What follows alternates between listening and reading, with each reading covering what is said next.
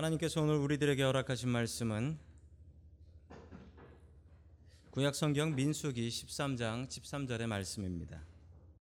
거기서 네피림 후손인 아낙 자손의 거인들을 보았나니 우리가 스스로 보기에도 메뚜기 같았으니 그들이 보기에도 그와 같았을 것이니라. 아멘. 하나님께서 우리와 함께 하시며 말씀 주심을 감사드립니다. 아멘. 자, 우리 옆에 계신 분들하고 인사 나누겠습니다. 반갑습니다. 인사해 주시죠. 반갑습니다. 반갑습니다. 인사해 주십시오. 자, 오늘 10대 2라는 제목을 가지고 하나님의 말씀을 증거하겠습니다.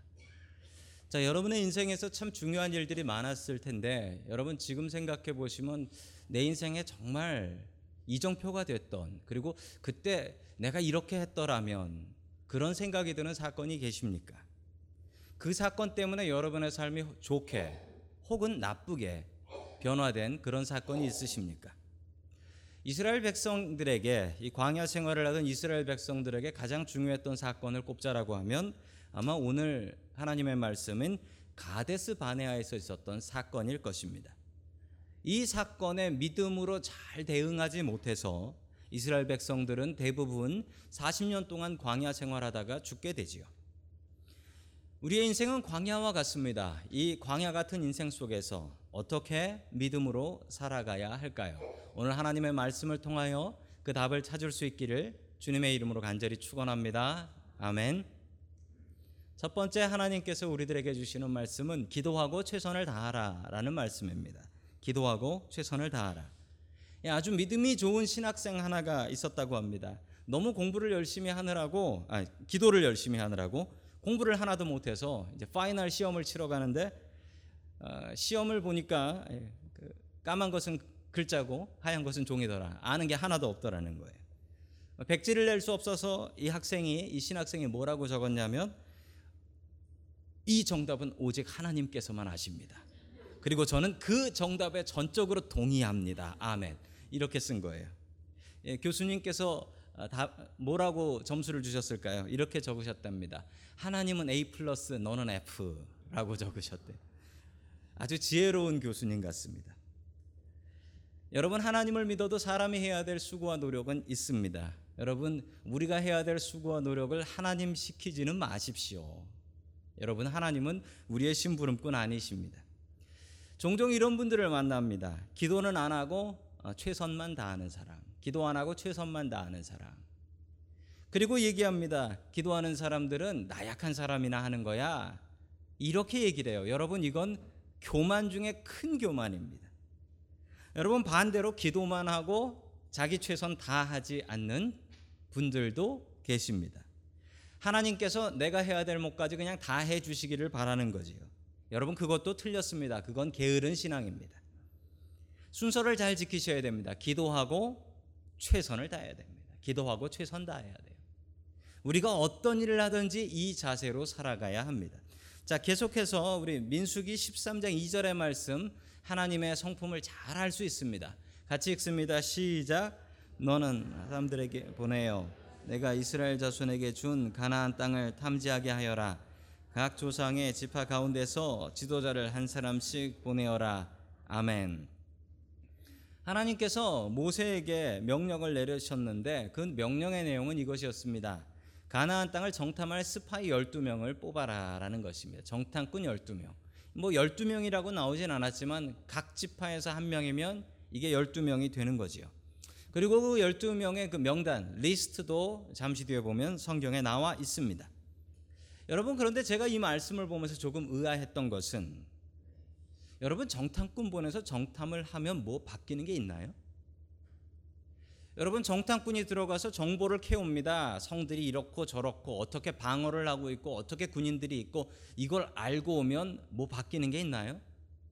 여러분 보고 오나 안 보고 오나 여리고성 일곱 바퀴 돌고 소리 지를 거잖아요. 보고 오나 안 보고 오나 하나님께서 하시는 거 아닙니까? 여러분 그런데 왜 하나님께서는 정탐꾼을 보내셨을까요? 여러분 잘못해서 나쁘게 생각하면 이렇게 생각할 수 있습니다. 여러분 뒤에 보면 나오지만 12명 간 중에 10명이 나쁜 나쁜 리포트를 했어요. 가서 우리가 정복할 수 없다고. 그때 사람들이 그래 10명 맞구나 그래 가지고 사람들이 다들 동요해 가지고 우리 못 가니까 다시 이집트 돌아가자. 이 얘기 나와 가지고 가나안 땅 못 들어가고 다 죽었습니다. 여러분 나쁜 생각하게 되면 하나님께서 그거 다 아시고 정탐꾼 보내가지고 그 정탐꾼 통해서 이스라엘 백성들 다 죽이려고 이런 나쁜 생각 하실 수도 있지만 여러분 이건 틀린 말입니다. 왜냐하면 하나님은 거룩하시고 하나님은 선하시고 악이라고는 하나도 없으신 분이시기 때문에 그렇습니다. 여러분 그렇다면 왜 12명의 정탐꾼을 보내라고 하셨을까요? 자, 그 말씀, 그 정탐해야 될 내용을 보면 짐작할 수 있는 내용이 있습니다. 우리 17절 말씀 같이 봅니다. 시작. 모세는 가나안 땅을 탐지하라고 그들에게 보내면서 이렇게 일렀다. 너희는 저기 네겝 지방에도 올라가 보고 산간 지방에도 올라가 보아라. 아멘. 이 정탐할 내용을 여러 가지를 알려주는데 그 땅이 어떤지 군인이 어떤지 거기에 열매는 어떤지 다 정탐하라고 하면서 제일 처음은 이 정탐해야 될 범위를 정해줍니다. 정찰해야 될 범위를 정해주는데 어디서부터 어디까지요? 네겝 지방에서부터 산간 지방까지 올라가 보라라고 합니다. 여러분 이스라엘 지도를 하나 준비를 했습니다. 여러분 저기서 네겝이라는 곳 찾으셨습니까? 더 네겝이라고 되어 있는 곳. 저기를 성경에서는 남방 사막이라고도 합니다. 남방 사막이라고도 하는 더 네겝인데요. 어, 저 곳부터 저곳은 사막인데 저 네겝이라고 부르는 이유는 이 네겝이 마른 땅이라는 뜻이에요. 정말 바짝 말라서 저기서 농사를 못 짓습니다. 저곳을 네겝이라고 합니다. 자 보시면은 위로 올라가시면 산간 지방이라는 곳이 보이시죠? 저희 대표적인 곳이 저기 예루살렘 헤브론 그리고 저 위로 올라가면 산간 지방으로 헬몬산 갈릴리 위로 헬몬산까지 저곳이 다 산간 지방인데 저곳을 샅샅이 정찰을 하라라는 말씀입니다. 여러분 그렇게 하면 뭐가 바뀌나요? 여러분 하나님께서 일하시는 것이 이렇습니다. 하나님께서 다 하실 거예요. 하나님께서 다 정복하실 거예요. 그런데 하나님만 하게 하시는 않으십니다. 사람에게 분명한 일을 주세요. 여러분 그런데 착각하지 마십시오. 내가 뭔가 해서 이 일이 됐다라고는 착각하지 마십시오. 하나님께서 하실 일입니다. 그런데 하나님께서 하신다고 절대로 사람들 그냥 가만히 놀고 먹게 두시지는 않으십니다. 여러분 몇 주 전에 하나님 말씀 중에 하나님께서 만나로 먹이셨습니다. 그런데 만나를 그냥 입을 벌리고 있으면 입으로 들어가게 하지 않으셨다는 거예요. 만나를 가서 걷어먹는 수고는 하게 하셨다는 겁니다. 그런데 그렇다고 해서 사람들이 그 수고로 먹은 것은 아니라는 것입니다. 여러분 어디 가서 그 수고를 하면 먹고 살 수 있나요? 여러분 하나님께서 먹여 주신 게 중요하지 내가 나가서 수고를 내서 만나를 거두었다 이게 무슨 의미가 있습니까? 여러분 내가 하는 똑같은 이 수고를 아프리카 오지에 가서 하면 여러분들이 이만큼 거둘 수 있을까요? 여러분이 이렇게 하는 수고를 북한에서 태어나서 저 북조선에서 북조선에서 하신다면 이만큼 거두실 수 있을까요? 여러분 우리가 하는 수고는 그건 수고가 아닙니다. 하나님께서 그냥 먹으면 미안할까봐 하는 수고지 여러분 하나님께서 모든 것 다 하십니다. 여러분 무엇을 하든지 기도하십시오. 그래서 무엇을 하든지 기도하고 최선을 다해야 합니다. 여러분 집에서 살림하시는 분들은 기도하시고 최선 다하여서 그 살림 하셔야 됩니다. 아이들을 키워도 여러분 아이들을 키울 때 기도하시면서 최선을 다해야 돼요. 왜냐하면 내가 하는 대로 다 되지 않기 때문에 그렇습니다. 여러분 학교 가는 학생들은 기도하면서 가, 서 최선을 다해야 되고요. 직장 나가시는 분들은 직장 나가는 차 안에서 기도하시면서 가시면서 최선을 다해야 합니다. 사람을 만나든지 일을 하든지 그 순간순간 기도하면서 우리의 최선을 다해야 됩니다. 여러분 주님께서 도우셔야 하실 수 있습니다. 여러분 기도하며 최선 다하는 저와 여러분들 될 수 있기를 주님의 이름으로 간절히 축원합니다. 아멘. 두 번째 하나님께서 우리들에게 주시는 말씀은 환경을 바꾸는 사람이 되라라는 말씀입니다. 여러분 우리에게 나쁜 환경이 있을 수 있습니다. 여러분 그런데 그 환경을 그대로 두라는 것 혹은 그 환경을 가지고 원망하라고 주신 것 아니고 바꾸라고 주신 것입니다. 자, 우리 계속해서 23절의 말씀을 같이 봅니다. 시작. 그들은 에스골 골짜기에 이르러 거기에서 포도 한 송이가 달린 가지를 꺾어서 두 사람이 막대기에 끼어 둘러 메었다. 성류 무화과도 땄다. 아멘. 자, 이 성경 말씀 중에 오해가 되는 말씀들이 있습니다. 그런데 그 오해되는 말씀 중에 하나가 이 말씀인데 두 사람이 막대기에 깨어서 포도를 가지고 왔다라는 이야기입니다. 자, 에스골 골짜기가 어디냐면요. 여러분 저 지도를 보시면 좀 큰 지도인데 이스라엘 백성들이 출애굽을 했다라고 추정되는 경로인데요. 저기 보시면은 그들이 정탐했던 베이스 캠프였던 가데스 바네어 보이십니까? 자, 가데스 바네어 보이실 것입니다. 자, 거기서 신광야 넘어서 저쪽이 네겝이고요. 거기로 쭉 올라가면 어디가 나오냐면 헤브론이라는 곳이 보이실 것입니다. 화살표로 영어로 헤브론이라고 되어 있는데요. 그 옆에 있는 골짜기가 이 에스골이라는 골짜기입니다. 자, 이런데 저 헤브론이라는 저 지역에 참 유명한 특산물이 있는데 지금도 포도예요. 포도 농사가 그렇게 잘 돼요. 저 헤브론이라는 곳이 해발 8 900m 정도 됩니다. 예루살렘보다 높아요. 근데 저게 포도가 잘 나오는데 얼마나 잘 나오냐면 저게 헤브론 포도입니다. 보시고서 아이고 시겠다라고 생각하시는 분은 착각이시고요. 저 포도 정말 맛있습니다. 저 포도가 정말 맛있어요. 그런데 저 포도가 큰 거는요 정말 크게 열리는데 저 큰 포도가 얼마나 크게 열리냐면요 지금도 4에서 5kg 정도 한 10파운드 정도 되는 포도가 열리는 거예요. 엄청나게 크게 열리는 것이죠. 그런데 여러분 상상해 보시면은요 저 포도를 어떻게 날랐을까? 이스라엘 관광청의 로고를 보면 이렇게 돼 있습니다. 그리고 이스라엘에 가면 관광 버스에 저 그림이 참 많아요. 어느 관광 버스 회사의 그림인 것 같아요. 이 남자 둘이서 막대기에다가 포도를 했는데 포도가 이 땅바닥에 닿을 정도로 이 긴 포도가 있다라는 것이죠. 저는 성경을 보고 그 상상을 하고 이스라엘에 갔습니다. 그리고 가이드하는 목사님, 그 성서 지리학을 전공하시는 목사님이셨는데 그 목사님께 여쭤봤어요. 여쭤봤어요. 근데 목사님 포도가 좋기는 한데 저런 포도는 성경에 나오는 포도는 없는 것 같습니다. 이 어떻게 된 겁니까? 라고 했더니 그 목사님께서 이렇게 말씀하셨습니다. 성경을 똑바로 보셔야 됩니다. 라고 하시면서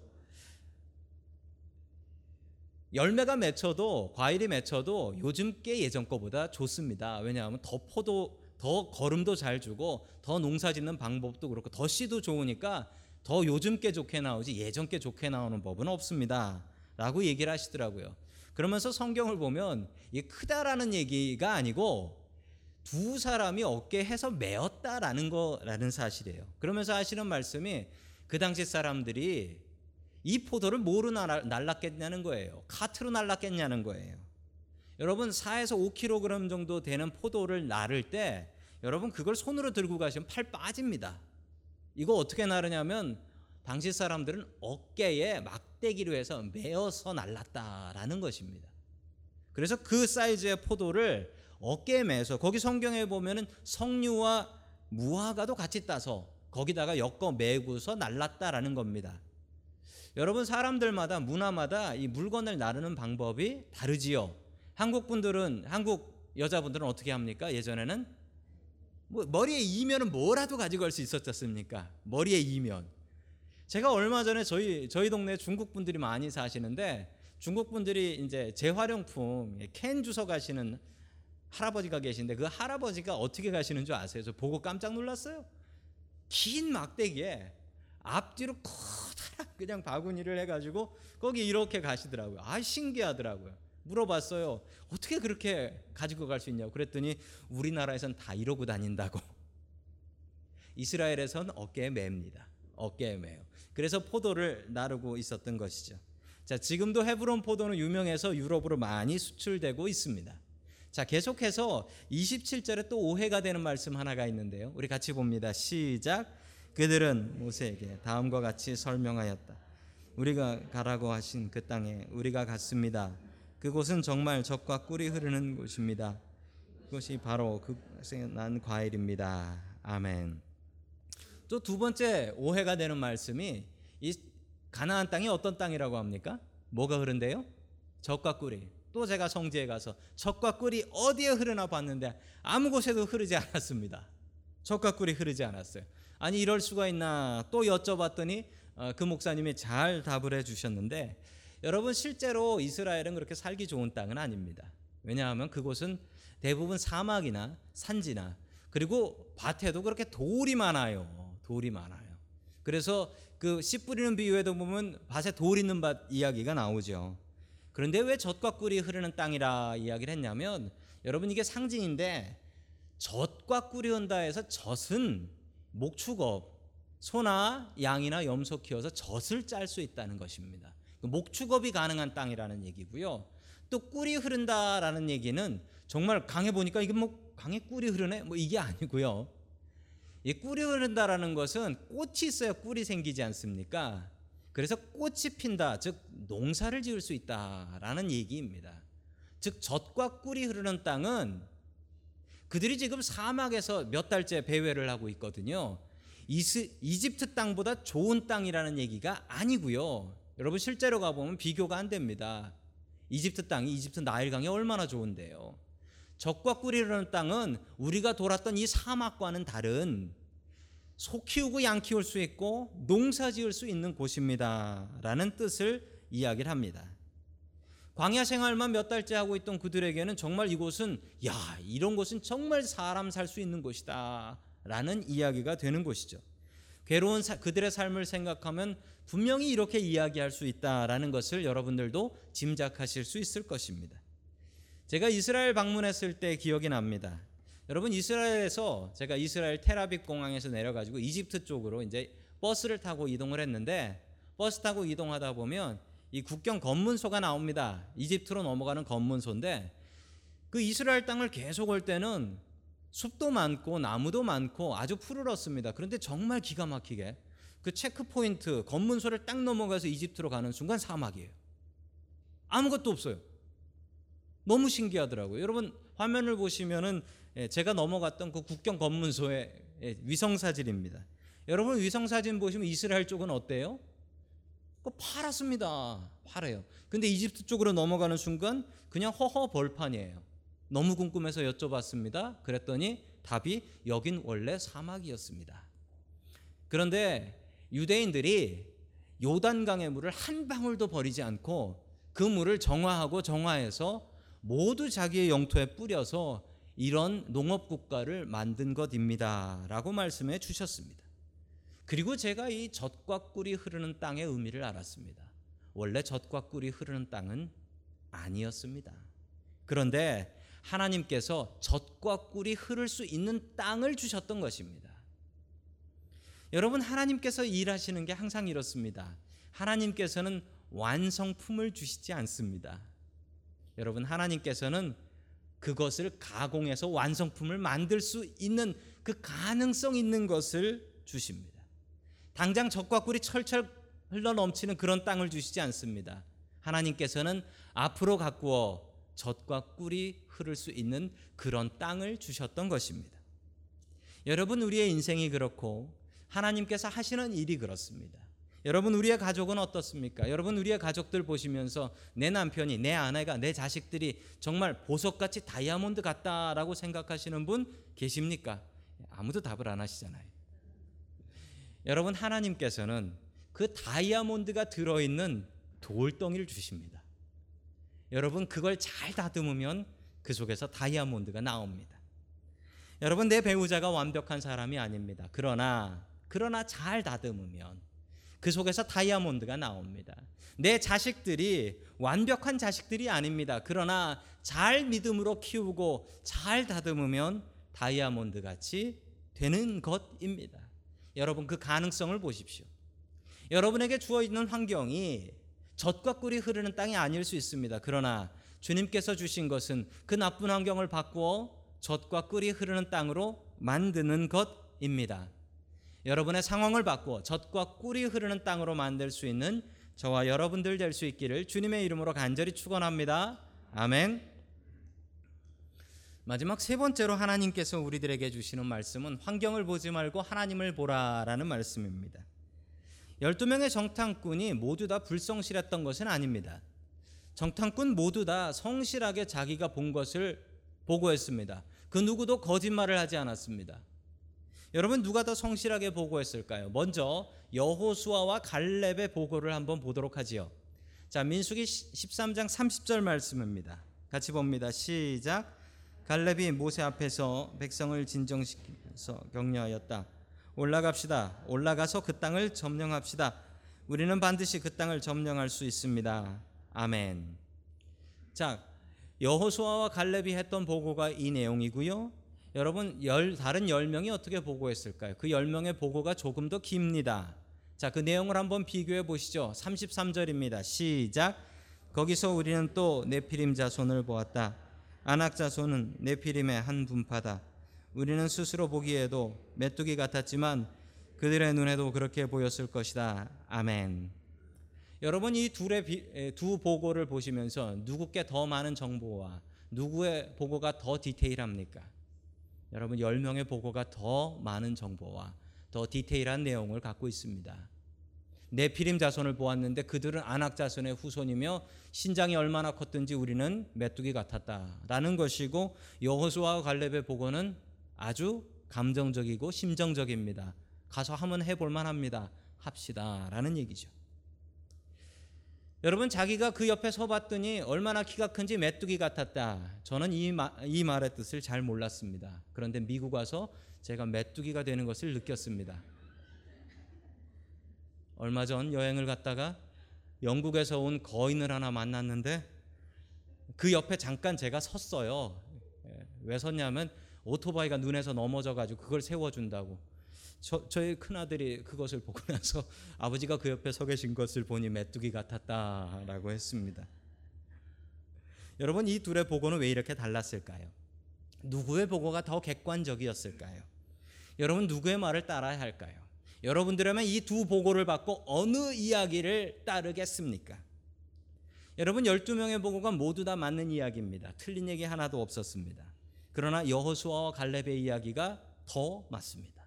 왜 맞냐고요? 여러분 이 10명의 보고는 디테일하고 많은 정보를 가지고 있지만 중요한 거 하나를 빼놨습니다. 무엇이 빠졌습니까? 하나님이 빠졌습니다. 하나님이 빠졌어요. 여러분 이게 말이 됩니까? 이 정찰을 보낸 분이 누구십니까? 이 정찰대를 뽑고 이 정찰대를 보낸 분이 누구십니까? 하나님. 하나님 명령 받고 하나님이 정찰 가라고 해서 하나님이 보내서 갔다 왔는데 거기서 하나님을 빼요. 여러분 이게 말이 됩니까? 여호수아와 갈렙의 보고는 그 디테일한 정보는 떨어졌지만 가장 정확한 것을 넣고 있었습니다. 하나님께서 보냈으면 하나님이 알아서 하실 텐데 뭘 그렇게 따지냐고. 언제는 우리 능력으로 출애굽했냐고. 언제는 우리 능력으로 만나와 매출하기 잡아먹었냐고. 어차피 하나님 계획이 있어서 하나님이 보내신 정찰인데 왜 하나님을 빼고 보고하냐고. 하나님 믿으면 우리가 할 수 있습니다라는 보고를 한 거예요. 여러분 누구의 보고가 맞는 보고입니까? 이 명령을 내린 하나님을 넣고 보고한 여호수아와 갈렙이 맞지요. 여러분 객관적으로 본다고 과학적으로 본다라고 착각하지 마십시오. 여러분 사람이 객관이 어디 있습니까? 여러분 인생의 객관적인 분은 하나님밖에 없습니다. 여러분 과학적으로 본다고요? 여러분 과학을 만드신 분이 누구십니까? 하늘과 땅과 이 지구를 만드신 분이 누구십니까? 과학을 만드신 분이 하나님이십니다. 여러분 그러니 하나님 중심으로 봐야지요. 문제가 있을 때 여러분 문제 보고 괴로워하지 마십시오. 여러분 문제를 넘어서서 계시는 그리고 그 문제를 우리에게 내주시는 분이 하나님이신데 하나님 보아야지. 1960, 70년대에 미국과 소련이 군비 경쟁 그리고 우주 전쟁을 했다라고 합니다. 우주에 누가 먼저 로켓을 쏘고 인공위성을 쏘고 달에 가고 뭐 이런 전쟁들을 했었죠. 자, 1970년대에 그랬는데 1970년 4월 13일 날 있었던 일입니다. 미국이 아폴로 13호, 애폴로 13이라는 우주선을 달 착륙선이죠. 달 착륙 미션을 가지고 달에 달 착륙선을 보내는 미션을 하게 됩니다. 이들이 달에 거의 인접했을 때의 일입니다. 거의 80% 정도 갔다라고 해요. 달에 80% 정도까지 갔으니까 거의 다 달까지 간 거예요. 근데 갑자기 사고가 터집니다. 어떤 사고냐면 이 달 착륙선을 싣고 가던 우주선의 산소 탱크, 옥시전 탱크가 폭발해 버립니다. 옥시전 탱크, 산소 탱크가 폭발하면 큰일이 나죠. 왜냐하면 저 연료를 산소로 태우고 그 안에 있는 사람들이 산소로 먹고 살기 때문에 산소 탱크가 커- 터진 것은 큰일입니다. 거기에 세 명의 우주선이 타- 우주인이 타고 있었는데 그 우주인들이 휴스턴에다가 NASA의 headquarter가 있는 휴스턴에 무전을 칩니다. 휴스턴 지금 문제가 생겼다. 지금 산소 탱크가 폭발해서 산소가 새고 있다. 어떻게 하면 되나? 그런데 이 세 명의 우주인이 너무 잘 알고 있어요. 우린 죽었구나. 우린 죽었구나. 산소 탱크가 터졌으니 우린 이 우주에서 죽는 거구나. 그 우주인 중에 한 명이었던 리더였던 러셀이라는 분이 다시 무전을 치면서 이렇게 얘기했습니다. 우리가 돌아갈 가능성이 얼마가 된다는 얘기는 하지 마라. 우리도 우리 죽는 거 알고 있다. 우리가 돌아갈 수 있는 가능성을 높일 수 있는 방법을 얘기해 다오. 라고 얘기했답니다. 그랬더니 휴스턴에서 당장 얘기를 해 주더래요.